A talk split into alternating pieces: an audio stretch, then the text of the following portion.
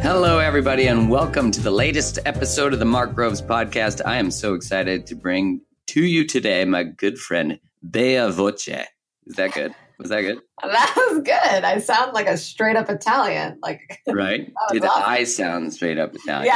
Yeah, yeah. Baya Voce, Baya is uh, would you be considered do we share the same title human connection specialist? Well i didn't even know that was a title until i met you and i was like i'm changing my title. That's what i am now too. Yeah exactly. Okay i love that. That's perfect. I used to just say i study human connection. Like that's what i you know that's what i do. I study human connection. But all you have to do is add specialist on the end of there and bam. Yeah. But, yeah. I mean, we do have a lot of similar, you know, when I was reading your bio, you, you know, obviously study psychology, emotional intelligence, body language, also NLP, neuro linguistic programming. You're a practitioner. And that's, those are all like very similar backgrounds that I have. So I'm so excited to have you on today. I know this is going to be awesome. I, I just feel like our, our synergy is I'm just into it. I'm into it. Me too. And well, tell me. So when I was reading, which shockingly, I knew that you had done a TEDx talk, but I didn't know that your TEDx talk had gone to two point freaking four million people.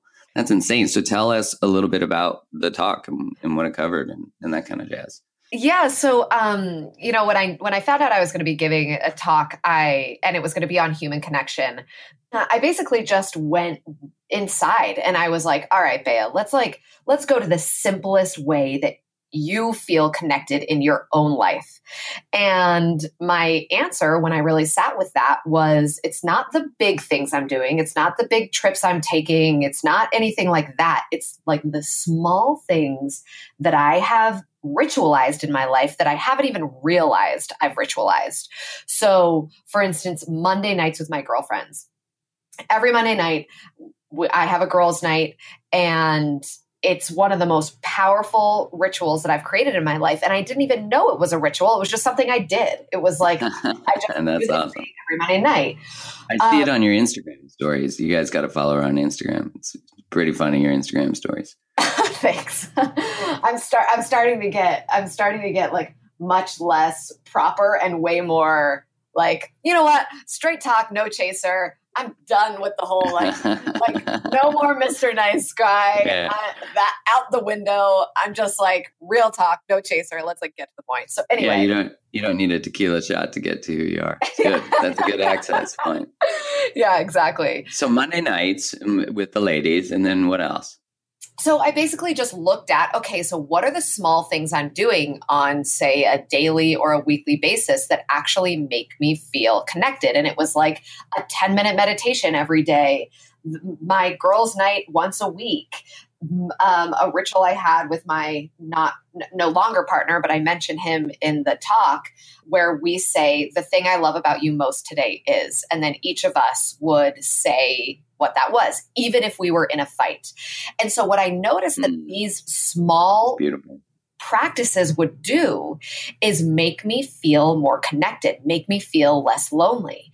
And so when I started my research into loneliness, I started realizing one of the things that's really missing with people is that we're not creating these rituals or we're doing these things and and not really putting intention behind them. So we're feeling we're left feeling disconnected and alone. So that was the premise of the the talk, which is called the simple cure for loneliness. Which, to be honest, I don't believe there is a simple cure, but I think it's easy. It's simpler than. It's one of those things that I just think, you know, it's so simple we don't even think about it. Yeah, that it feels, it's almost like this is going to sound so weird, but that the simplicity is complex in that Absolutely. it's hard for our minds to understand because of course like if you're in the deep dumps especially from a depressive state or or whatever it is right it's so hard to see out of when someone says well just go for a run and you're like just go fuck yourself like yeah. like it's not it doesn't seem simple no, and it's not. And that, like going for a run, run when you're fucking depressed and you're like, that, that's the last thing you want to do. And yet, if you do it day in and day out it's a big deal. It's it's the idea of the slight edge that it's the small things that we do on a day-to-day basis that in the end have the biggest impact on our overall success and happiness and well-being. Again it's not the big trips. It's not the big gifts that you get your partner. It's not those are not the things that are going to lead to more fulfillment more happiness more satisfaction whether we're single whether we're in a relationship whatever it is yeah i fully agree with you and it's it's kind of fascinating to think that we often think that the celebrations, the anniversaries, the birthdays, the Christmas, whatever, Hanukkah, all those things. Wedding. Yeah, that those are all, um, they need to be perfect or they need to be so romanticized and they need to be thoughtful. That's, you know, they don't need to be, but it's nice if they are on some level but it's it's actually the way that we communicate day in and day out and the language that we use moment by moment. And that's why i love how you said it's it's so the simple things that create big things that create big change that create big connection. Absolutely. But they're not the sexy things so we overlook them right? Because listen if if you want to get my ass a tesla because we're in a fight like i'll take it. Yes please. That sounds awesome. But that's not gonna that's not like if, like if our relationship is struggling that's not gonna be the thing that keeps us together i'll tell you that much right? No you'll be driving away with your bags in a tesla. That'll yeah, be the difference right? exactly and the middle finger up or whatever. Well i i mean maybe that's the part about you were talking about loneliness and, and because i think in the context of relationship that obviously people buy buy new stuff and have a baby or get married or engaged they keep these highs so that they don't have to meet their lows for a long time and have to deal with the actual baseline of their connection. Um, but that's a whole other part because i want to stay on this loneliness piece. So in your because it went to 2.4 million people you know you're talking to them about these small simple things the rituals the girls night the is there any other nuggets that that you didn't get to yeah, but I feel like you should go watch the talk in order to, in order to find out the nuggets. I can't give it all away. We will definitely link uh, the talk in the show notes. Come on, I can't give you all the juice. so the main message was it's the simple things. Yeah, I mean and and it's not the it's not I think we are so overwhelmed by by all this new knowledge. We can read any book, we could follow any person, we could like we could be we are inundated with new ways to go about bettering your life and like having better sex and blah blah blah all the things yeah. that to me one of the biggest takeaways is that it's really not about the like what you can do newly. It's about going into your life and looking about the practices that you've already you already have in place that you don't even realize you have in place and putting more intention into those practices. Like like the girls night thing right? Like i didn't that was not i didn't look at that as a tool that that really feel filled me i mean i didn't realize how much it filled me up it was just a thing i did once i started revisiting that and looking at actually when I when I go to girls nights and my intention behind those girls nights is to connect with my friends and to take a deep dive into our lives, then the rest of my week I feel way more full. When I go mm-hmm. into those girls nights and like, you know, I'm feeling like shit and we're talking shit, whatever, whatever it is and my intention isn't to feel more connected, then then those girls nights don't do much for me. So I really think it's a combination of doing the things, doing the things regularly, but then also having some intention behind those things. Yeah, I love that. Like shifting why we're doing what we're doing, being very mindful of why we're choosing what we're choosing, which also m- makes us responsible for where we're directing our attention. You know, totally appreciation. The you were talking before about the little things, and I'm wondering because I remember reading some research in positive psychology that the answer to the question, do you have someone to call at 2 a.m.? If you don't, is one of the most predictive questions I believe of um, of depression.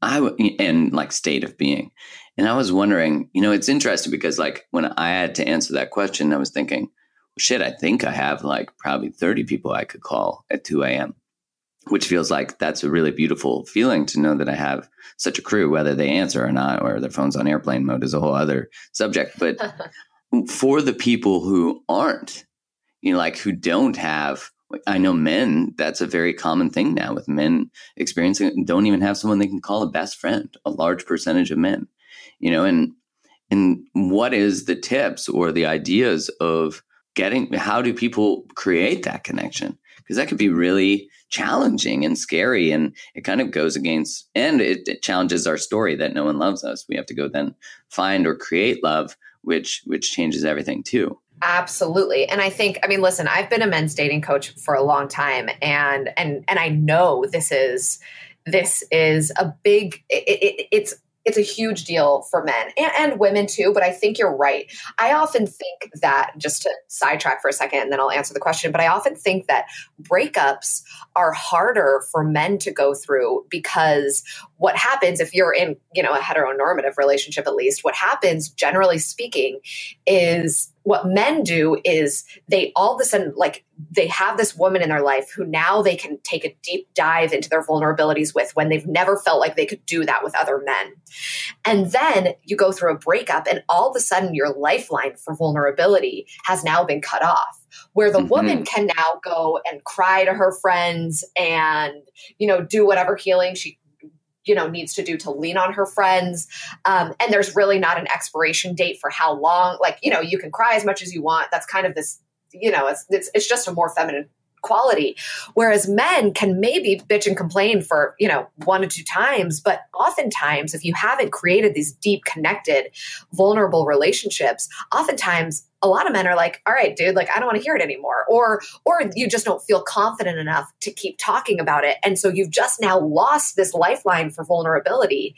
And and I think that makes breakups way more lonely and a lot harder to go through for men a lot of times. Yeah, I agree with that. There's research to support exactly what you're saying after men divorce that after men and women divorce that um, women turn to their partner like 30 something percent of the time when they're going through something, and men turn to their partner 70% of the time. So when we lose that, you're dead on. And, you know, I think I was sort of lucky in that the friendships that I had um, growing up with men, some of them were more surface based, but we did cultivate some pretty good vulnerability and connection. Um, but I definitely experienced the like, you know, couple friends who didn't want to talk about stuff. And you'd be like, yeah, man, it's been really hard. And they're like, pat you on the back, like, cool, man. And, you know, they didn't want to get into that. But for, you know, for the people that um, don't have someone, like, what do you recommend in terms of, of being able to cultivate or create friendships when, you know, perhaps it, they never really have? Yeah, and I think this is to be honest, I think this is a really tricky subject to tackle mm-hmm. and I mm-hmm. don't and I don't know that I have the perfect answer, but what but well, let's shoot I, at some possible solutions. Well, what I feel like is when when you're lonely without literally a person to call, looking really taking a look in the mirror and starting with why, right? Because because I could tell you to to okay, well, like go out to meetup groups and do things yeah, that, yeah, right. you know, you like doing and, you know, find a climbing partner, whatever it is. And, and that's all fine and well. But there's probably, especially at our age, you know, I mean, there's probably an underlying reason why deep connections haven't been able to be, to be formed. And if we're not getting to really the, the deeper reason about why we don't have anybody, what is it we're doing? What patterns have we created? And then recreated and recreated so that now we have this spinning spinning story going on that that has been reiterated over and over again in our lives that maybe started in boy scouts when like you didn't have anybody and you know you didn't have a, a buddy one day and now that has spun into your adult life and whatever so i think really going into the deeper reason about what why for you specifically has this been challenging? Because I think if we stay topical, like, well, because I'm an introvert, or, you know, like, I don't know, I just like doing things that not, not a lot of people like. I really think we're missing the juice. I think we're missing the real stuff that's keeping us from developing deep relationships and I and so I think starting there, really going internally, and if that's if that means joining a men's group, if that means going to therapy, whatever it is that you need to do to go on your quest, is going to be for me at least. I think one of the one of the biggest things about at least starting off. Because from there then you can say okay cool like now go join go go like you know uh, i don't know host a dinner and invite a few people that you don't know right? Like do whatever but i don't think we're really getting to the meat of it if we're not looking at why we've created these patterns in the first place well, yeah, and being able to start to, you know, it takes so much to actually take responsibility for what we believe, what we think, what we, you know, when we start to see our mind not as we are part of it, but we actually own this damn computer and we should actually start taking over what programs it has, what it starts to think. It's really funny to me that, you know, formally for me too, and, and still a struggle, a consistent piece of work is that I actually let my mind control me when I was young you know, as opposed to say, like when you say things like, I'm an introvert, you now no longer cannot be one. You know, like when we hold these beliefs, um, or just these like, well, I like doing things that not a lot of people like doing, like those examples that you gave. They're just barriers to allowing ourselves to connect. They're just beliefs that we've formed to say, well, that will support the story that I have, but then I'm not open to changing the story because I identify as an introvert or, you know, I was thinking about it yesterday. I hear it all the time, like dating so hard in New York. Oh, I was like, oh, is it nine million people? No one wants a relationship. Like, come on. Like, it's just a belief that gets in the way so that you don't need 500,000 people to want a relationship in New York. You just need one. Absolutely. I just, oh my God, it's so funny that you're saying this because just a couple weeks ago, I posted this on my Facebook. I posted like a prompt that was like, what's your biggest complaint about dating to most, to both men and women? And basically they mirrored each other in their answers and all answers were about some factor that did not have to do with them. It was some outside factor. Um, and I'm now like I've now like written so much about this because I, it's fascinating to me that the last person we're looking at is ourselves. And I just did a, an Instagram post about this last night actually because I was just like I've been like reeling over this. Is like if your ass is single and you don't want to be single, I promise you there is one person and it is not the other person who needs to look in the mirror. Like totally, you know, there there are no such thing as mixed mixed messages. There are only messages that you misinterpret. And when we're not taking responsibility and accountability for building a skill set around how to date and how to build attraction, like we're just going to end up in the same position that we've been in, which is which is single. And if that's not where we want to be, then there's a problem. There's a breakdown. Yes, and I think like to close the loop on the loneliness piece, I think what's fascinating is just to bring it back to those beliefs. It, you know, maybe we were isolated as a child. Maybe we have a story that is quite impactful and traumatizing, and and whatever. And and and it, you know, I, I like to often think like one of the most challenging parts is that you know when when we have a story that happened to us that we didn't get to choose, which is a lot of people, then taking responsibility for what we do with it is the most important transition. But often when we have to take responsibility for what we do with what happened, we then feel like, you know, we're taking responsibility for what happened. And that's a big change. Absolutely absolutely. And and this whole idea that, you know, you're who runs your thoughts? Like do, do you run your thoughts or do your thoughts run you? And and a lot of times we're not even cognizant of how much our our because our di- our internal dialogue it just feels so natural that we actually think it is us. And then like you said we get to play this story. And and listen this doesn't even need to be people with traumatic childhoods or whatnot. No no no and and so you know if you're listening and feeling like well i don't know like my life was pretty okay growing up and still i can't get a check or whatever it is it's like well it doesn't need to be crazy. It could have been like you know your mom didn't come in to, to tuck you in when you wanted whatever. It could be anything that then got you on this loop that you keep playing. And and i think that's really common. And and the reality is we would so much of us would rather live in an unfamiliar hell than a familiar than a familiar wait no an unfamiliar heaven than a familiar hell right? Totally. no other way around. You know what i'm yeah, saying yeah. Yeah yeah. Unfamiliar hell familiar i'm now just you're like saying like we'd rather live in a familiar hell than an unfamiliar heaven you did That's say right. The one, and one of those you got it. Um, one of them was right. I totally agree. But it's true. It's true. And and then we attract that thing that's familiar to us. And again, so that we can story. play out this story. Yeah. I mean, I think if you're living with that belief, and I think in the loneliness state, I have so much compassion for the people, you know, in those states, in those depressive states. I've been in depressive states. Um, but I never subscribed as being depressed because I feel they're states. You change them, you know, and when you get to that place of like, no one loves me or no one wants to be with me or whatever, then we choose situations that keep reinforcing that. And I think that's the important part is what you're saying is the unfamiliar heaven is actually starting a conversation, actually taking a different way to work, actually going to a coffee shop when you would normally go home and watch Netflix and write that story in your head, you know, again, and, and actually constructing a different story, which is not up to other people. You know, no one's going to come in and save us and, and just magically appear. Hopefully not on our couch. That would be weird. Yeah, that would be weird. And and just to go off of that, here's the thing about pain. Like I, I, talk about pain and grieving and healing a lot and and how many lessons there are in it and blah blah blah. But the reality is you can waste your pain. You can feel like absolute shit. You can feel bad for yourself. You can feel bad for your childhood or whatever. And your pain, your anger, your resentment, that can be wasted and you can feel it and it can hurt and you can learn nothing from it. Mm-hmm. You and in fact, you can be more resentful because of it. You can be more shut down because of it. It, it at some point though, it becomes a choice to take that story that has happened, the thing that you didn't get a choice about when you were a kid, like you like you said, you can take that and choose something different.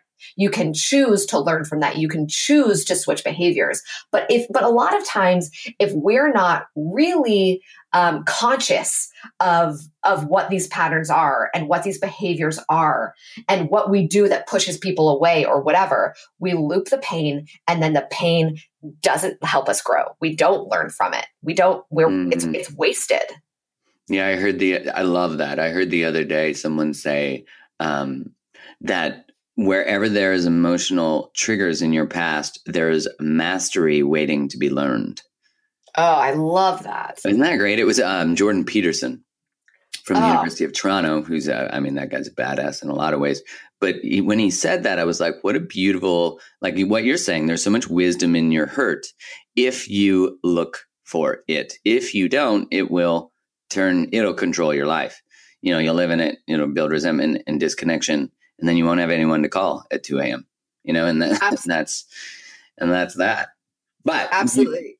Sorry, do you want to? Did you want to say? Well, you know, I was just going to say, you know, I was talking to Jayson Gaddis the other day, who who's oh, I love that guy. On. He's a great. Guy. I know he's great. He's great, and you've been on his podcast, obviously, and yeah, the, and he's the smart couple, the smart couple yeah. podcast. I'll, I'll yeah. share it in the notes because he's he's yeah, he's so great.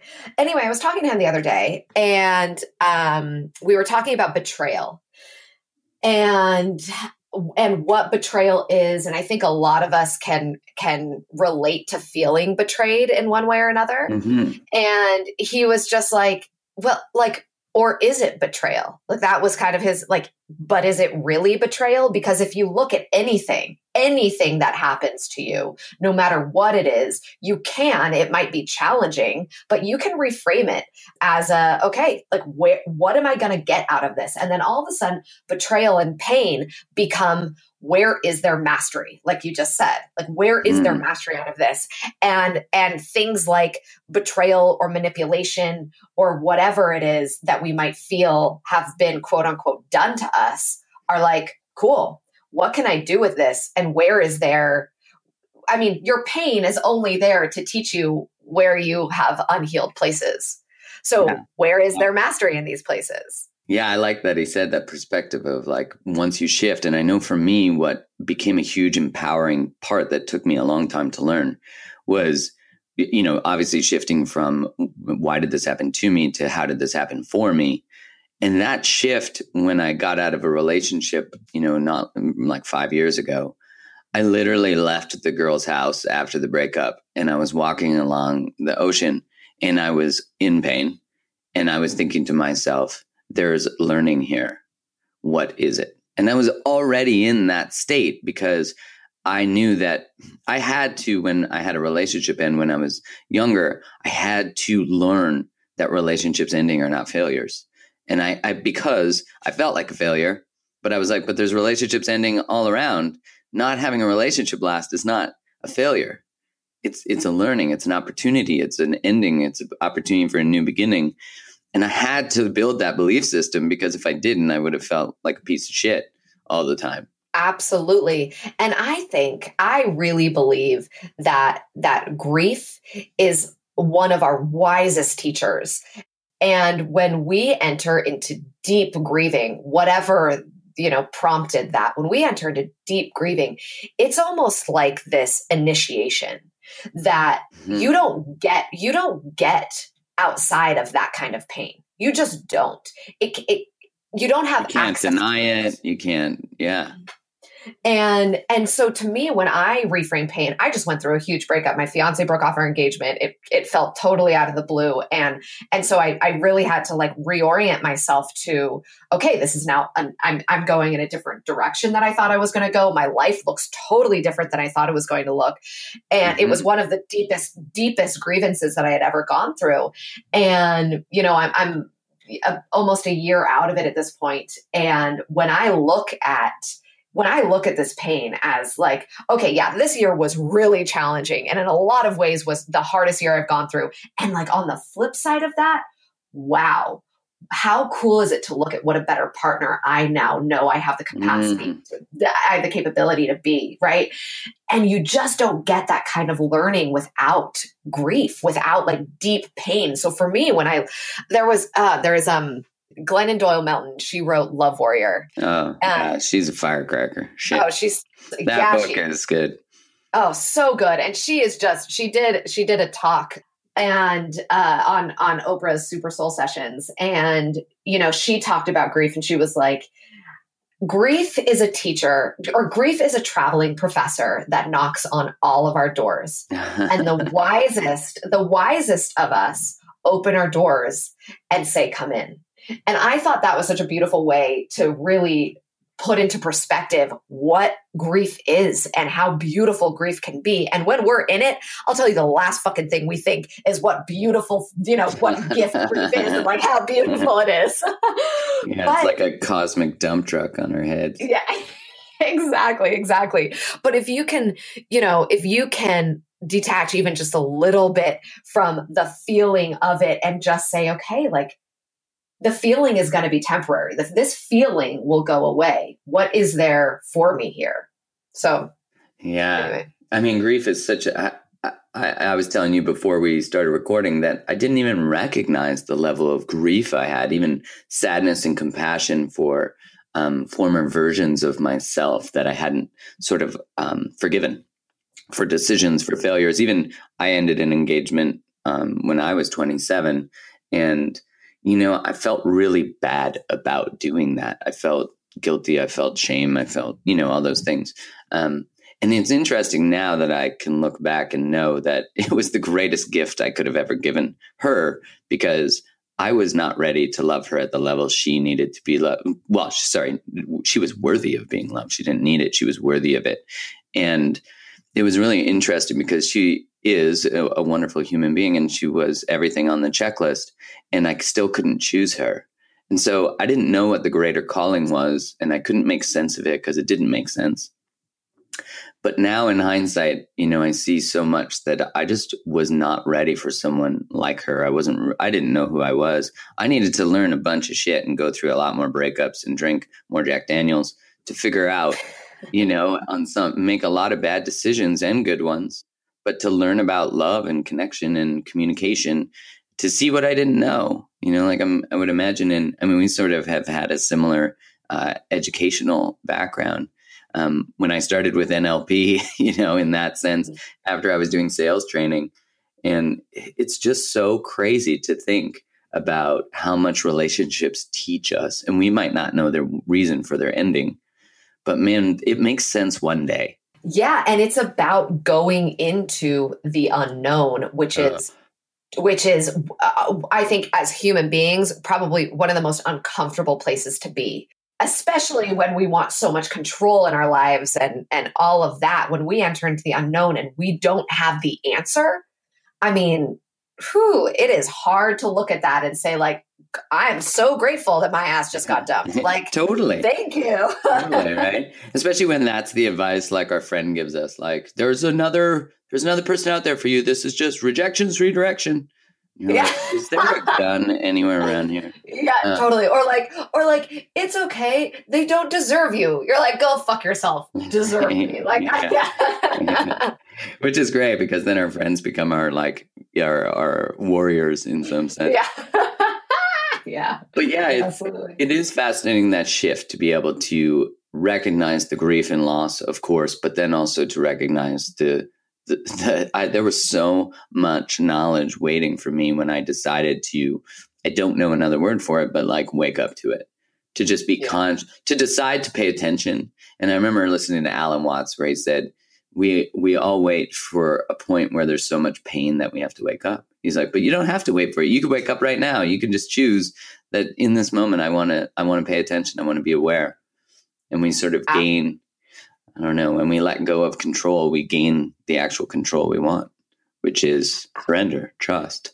Absolutely. And I think this is part of what we were talking about earlier that it's one of those things that's so simple that it's complicated. Yeah. You know, we're like, wait a second, what? Like, I just have to be conscious and be aware of it. Well, that, like, that doesn't make sense. And they're like, oh, should, do I need to do mushrooms or like ayahuasca?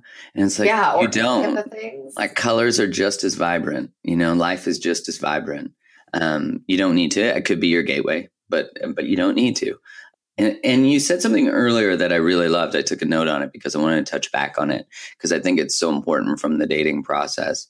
Um, is you said there is no such thing as mixed messages, and I fully agree with you. But explain what that means to someone who's saying like, but he says he want doesn't want a relationship, but he treats me like a girlfriend. You know that standard oh, yeah. because I love to I'm- read that subject. That's Oh, yeah. And, and I could, I mean, I could talk about this forever. This to me is, I mean, to me, this is kind of the epitome of just taking the victim mentality and and not stepping into your own power and keeping yourself small. And the, the reality is, as human beings in the world, both men and women, when we want something, we are clear about it. We don't like if he doesn't call you back, it's not because no guy wants to commit. It's because he doesn't want to commit to you if she says to you that she wants certain characteristics and you believe you identify with those characteristics and then she leaves, that's not because she's confused. That's because maybe you actually don't identify as much with those characteristics as you might think. So to really take a step back and look in the mirror and be like, okay, if dating is not working out for me, if I keep attracting the guys who don't commit, if I keep attracting the women who quote unquote want to fall for jerks, but like no, you know, no, Mhm. the nice guys always finish last, bullshit, bullshit. Like, if you keep subscribing to that belief system, I promise you, I promise you, you will stay single or or get into a relationship that's unsatisfying because you're not getting the things that you want because you're Ah, unwilling to. yeah, the settle for fifty percent because you couldn't find a hundred. Yes, Ah, yes. that's not a win. That's a No. that's a lose. Oh, it- yes, and I think I think um we use first of all we use these excuses these reasons um, that are outside factors right like like like you were saying oh it's hard to date in new york bitch i have never heard anybody in any city say that it's not hard to date in the city everybody Right. has a reason Every Utah, city's hard to ev- date in. It doesn't matter where you move, you will move to hard dating. Totally and and and if that's your perspective i promise you'll find it i promise you Ah, you will find it Yes. Like all women want is money. I heard a friend of mine say that and, and I was like, you just gotta find one who doesn't, and your belief is bullshit. Just like you gotta find one per two people in a relationship in New York, and you now your belief's bullshit. Totally. But when we keep subscribing to this belief, that's of course what keeps showing up. Again, going back on what we were saying before, because then it just reiterates the story that you've got going and, Confirmation lets, you, lets you be right. And and what we generally do, and this makes it a little tricky, um, you know, the the whole Jim Rohn quote, you're the average of the top five people you spend the most time with. Well, what we tend to do is gravitate towards people who dress like us, who have the same opinions as us, who probably make around the same amount of money as us. And when we th- believe that the you know the city that we're dating in is shit or or like this swipe right culture is you know can't you can't ever find anybody because everyone just Ah, wants to go next up whatever it is Yeah. but what happens is then we have what you're saying this confirmation bias. We have all the people in our lives being like, yeah, bro, like you know, women all want money and like yeah chick or whatever like all, no no man no man wants to commit. And so we we have people in our circle who are confirming that same belief system. So it's easy for us to be like oh you know what? Told you i was right. I'm right. And so you don't have to change your behavior. You don't have to change your habits your pattern. You don't have to learn a new way to date because all your friends are only going on first dates and not getting second dates. And then you guys all circle jerk together saying how bad the dating is i love the circle jerk reference it is, it, that's exactly it. Is I love that you use that Jim Rohn quote because it's so true that we have uh, the people who they will reflect our values. And that's why when we shift our value system when we're growing and transforming we often lose friends or they say like well like if we go on like i'm not going to eat sugar. They're like you're not going to eat sugar. What is the problem? And then they're like have this donut. Just try it. Just smell it. Just taste it. Just have a bit. Because they, there's some fear of us moving past or like moving beyond them or challenging their own transformation. But in the dating world, I love that you said there was no such thing as mixed messages. There's always truth when you want to see it. If you will take the facts, it's funny how we can give objective advice to a friend like, he's not that into you. And then when it's us with the exact same factors, we're like, you know what? No, he's he's had stress with his mom. And so he hasn't been able to be around his phone as much. And I always think like if you're making excuses for someone who doesn't make them for themselves, then you know you're in some trouble. Absolutely. And and listen, easier said than done when you're in it. Like I get, you know, from my perspective right now, it's it's easy to like talk shit and say like this is what you do, duh. But, you know, I've been in the position. I remember I I remember once I was I was getting out of a relationship and this guy uh, who was like, you know, young, super successful, just kind of checked off all the boxes, who, who I felt like was kind of out of my league, started giving me attention. And we didn't live in the same city, but every once in a while we would shoot each other texts and every time I text him, he would be super excited. But anytime I tried to make plans with him to like meet in whatever city that we said we were going to do, it would be like, you know, he would, the conversation would go in a different direction or whatever, and nothing would end up happening. But then he would, a few weeks later, he would text me to check in. So I was like, well, of course he's into me. Why would he, why would he keep texting if he's not? Or, you know, I would text him and it's not like he would ghost me. He would be like, Baya, it's so good to hear from you, blah, blah, blah. But again, every time we tried to make concrete plans, like so for some reason or another, it just wouldn't work. And it wasn't until I got really honest with myself that, like, girlfriend, he is just not that into you. So either keep doing this and mm-hmm. string yourself along, but know that what you're going to get is crumbs, or hold yourself to a higher standard and let it go. But I'll tell you, when I was in it and I was seeing the texts and I was hearing what he was saying, I was like, well, he's excited. Like, clearly he's into me. But when actions and words are not congruent with each other, like, honey, those are not mixed messages. Those are clear messages that I was misinterpreting. Yeah. So, yeah, absolutely. If they're mixed, they're real, they're truth. Like, I hear a lot of people say things like, well, he was a narcissist. People are throwing around that word like a like huge. Don't get me mm-hmm, wrong. Yeah. There are narcissists and sociopaths, and we're not gonna. But the like truthfully defined as that. I think, you know, everyone has narcissistic tendencies or like, you know, qualities in them. We're humans. But I was, you know, I remember talking to this one woman who was saying, well, you know, he's a narcissist, da, da, da, We dated for six months. And I'm like, so nowhere before that there were red flags. And she was like, well, there was a couple. And I was like, yeah, of course. And when you ignore them, that's what happens is you continue to create a story that gets more painful and more deep. And that's why we are so hyper responsible for what we choose to allow into our lives, the type of people we choose to allow, because what we choose, we become. And, you know, it's like a, it's a painful truth that if you allow someone into your life who's going to treat you poorly, it means that on some level you believe you're worthy of that. And if you don't believe it, you'll start to believe it because you allow it. Absolutely. And I actually have something in dating I call it the rule of 3 that I think is re- is is really important because when you so uh, the rule of 3 is basically like, you know, at any given time when you're when you're looking to find a partner, you should be dating more than one person. 3 is a good number, just it has a good ring to it. Um, whatever, you should be dating more than one person at the same time because what happens is when we date one person and and this may be more true for women. I'm, I'm not totally sure, but but when we date one person, nah, I'm going to take that back. This is not more true for women. I don't even know what I'm talking about. Um, when we when we when we laser focus in on one person, all of a sudden we start fitting them into this box that we want to fit them into especially if we're into them especially if we're they're attractive especially if they mark off you know some of the boxes that we want marked off.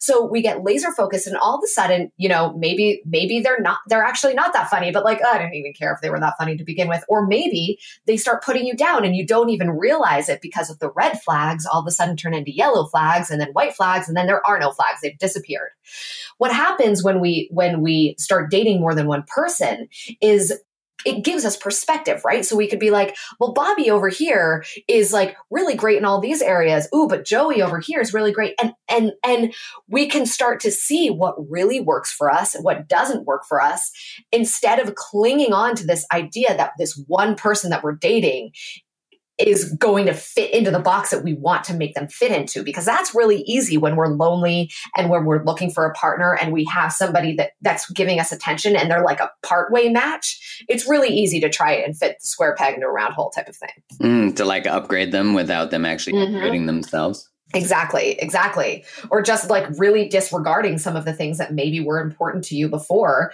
and because, you know, so many other things check the boxes. Yeah, I have a I have a client who said I suffer from last man on earth syndrome. And I was like, "What's that?" And she's like, "It's um, that every guy I date somehow I create the belief that they're the last man on earth." And I was like, "That's great," because it it really channels us to this space of scarcity where we can't they can't not be the one. But then oh, it's like, I mean, even subscribing to the one is a really horribly scarce belief, you know, and it, yeah. and it's being able to to separate from that to know that oh there's what seven point something billion people on this planet? Like there might be one you don't even have to be good at math to actually figure like i'm i love math but for people who aren't good at math i that's a big calculation for me though. You still are going to come up with more than 100000 potential like out of seven no matter what equation you use. Absolutely. And the the i think the problem with uh, dating and feeling the scarcity and stuff is we're not using logic. It's emotional. So you could be like, okay, well, logically, it makes sense. There are billions of people, blah, blah, blah. Like I could date anybody. And then you get into the emotions of it. And it's like, well, I'm not worthy. And like I have all these limiting, limiting beliefs about myself. And then it just becomes this rotating cycle of scarcity and last man syndrome, which I love. I, I, that's a great way to put it. I like the rule of three too, because it naturally makes it so you are not in a scarce state. And and I know that might be challenging for people. Like I know I might have been able to go on dates with three different people, but it was really it, it's hard for me to diversify my um, focus or my energy. So for me, that probably wouldn't work. But I also didn't really suffer from that. I had to really call myself out on that scarce belief a long time ago. But but I think for someone who's capable of doing that, it's powerful. Yeah, and listen, it's it's not for everybody. That much I will say. But I do think if you habitually fall into meeting somebody trying to make them fit into whatever version of them that you want them to be when really they were never that to begin with, or the, uh, the the other thing that it does is it helps you with your game. It helps you with your skill set. Totally because, helps you with your game. Yeah. I mean, I mean, because listen, if you're out drinking one night and you drunk text you know, number one out of the one of three and you make an asshole out of yourself, that's one thing. But if you have three people and you drunk text maybe like number three, like, okay, you made a mistake, you fucked up, but you didn't get, you know, like you at least have other options. So you're not like, and not only that, but you're not so hyper focused on one person. You can, so if they don't text you for a little while, it's not like all you're thinking about is why haven't they texted me? Because you've gotten you have other people you're in conversation with so you can you can spread out your attention so that you're not just so focused on like the minutia that probably in the end doesn't matter but we can get really stuck on like it's been 24 hours why haven't i heard from them or whatever? When i think that's such a powerful thing to express to people because when we teach like dating game whatever that looks like like you know matt hussey's six ways to get a text back or uh, yeah. like a dating um, for men pickup artist we're really teaching people how to appear as though they have high self-worth. And when you have many options that's the psychological effect that taking a long time to text back creates. And so it's like uh, this reverse like i have power because i'm a person of high status and and that's what it creates. So if you have three people that you're entertaining you naturally create that which is really beautiful because when you give people space when you teach them to relate with space then it causes a lot of anxiety in people who are used to being pursued. Absolutely. God I, I, totally agree. We're so sick. and you know i know i know. And people hate it's so true. And people hate on, you know, pickup artistry and stuff like that. And I actually think, you know what, if it gives you I do I believe in manipulating people no. to have sex with you? No. But do I do I think that building skill sets around dating is smart? Yes. I do. You too. know, like because when you choose those beliefs, you actually start to create them. So if you start to have behaviors that communicate that you have high self-worth, you will start to believe that you do, which is great. Exactly. Exactly. It's, I think the deeper work that you were referencing earlier is so important, though, because once you face potential rejection or hard conversation, who do you become? Do you become the person of high self worth, or do you become the person you've been faking with your six texts to get the guy? You know, and, and that's yeah. why the deeper work is so important. Yes, and I think and and I think a combo of this. You know, I'm going out to interview um, a pick a pickup artist in Vegas, and I'm going out with them. That he's doing a boot, a boot camp, and so they, they're they call it like field work. Like I'm going out with yeah, them in I've the field, field work. Going out, yeah, yeah. So which will be interesting, right? I get to be a wing woman for the night and just kind of check out what's going on. And I think, you know, and I've told a couple people that I'm going, and people are like, "Ew, that's gross!" Like I can't believe you know people would do that. And i'm like i actually don't think so. I think that that like like building some skill set and some confidence around dating coupled with deep work however you're whether it's coaching or therapy or whatever your internal journey journey is going to be i think that's a powerful combo but I do think it doesn't it it like what happens if you're just doing the pickup artistry and you sleep with a girl what happens after? How are you actually going to create a relationship that works? You're not. Yeah are you doing it to get sex or to get someone? Because that's that's the, you're attached to an outcome where we should be focused yeah, on yeah. being attached to changing the process. And, and like if we do anything to get somebody or to change their behavior we're it's not very it's not unconditional you know and i think if you can build the skill sets to change how you show up to life then it's not to just have sex with someone because then you know you're just chasing an old affirmation you have some other stuff going on if you're just totally people and leaving them that's a whole other totally. podcast um so yeah. i mean i have loved having you on here thank you so much um, oh, I, so I, we're definitely going to jam again because we could get all back into the oh. dating scene and all that kind of stuff. So, um, how do people find you? Um, you can go to my website, bayavoce.com, which is uh, probably you need it spelled because my name is doesn't even make sense. It's B A Y A V O C E. And then I'm usually on Instagram, so Baya underscore Voce. So website, Instagram are kind of the two places I hang out the most. I'll put it on um, the show notes. So every, everything that we've sort of referenced will be in the show notes, including your TEDx talk, which I can't wait for people to watch to catch those extra nuggets you selfishly wouldn't share. Um, thank you so much for being on here today. And um, I'm just so appreciative. Yeah, totally. This was so fun. And Mark, you are such a badass. I'm so glad you're doing the work that you do. And and thank you so much for including me in the conversation. You're so welcome. Hey, when we get to just jam on relationships and talk about human connection, just a couple human connection specialists just having it that sort of like my life realized as a dream, you know? And so Oh, I love this. Thank you. I love this so much.